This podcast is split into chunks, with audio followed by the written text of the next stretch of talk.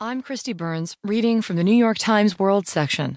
As atrocities mount in Syria, justice seems out of reach. By Anne Barnard, Ben Hubbard, and Ian Fisher. The evidence is staggering. Three tons of captured Syrian government documents, providing a chilling and extensive catalog of the state's war crimes, are held by a single organization in Europe. A Syrian police photographer fled with pictures of more than 6,000 dead at the hands of the state.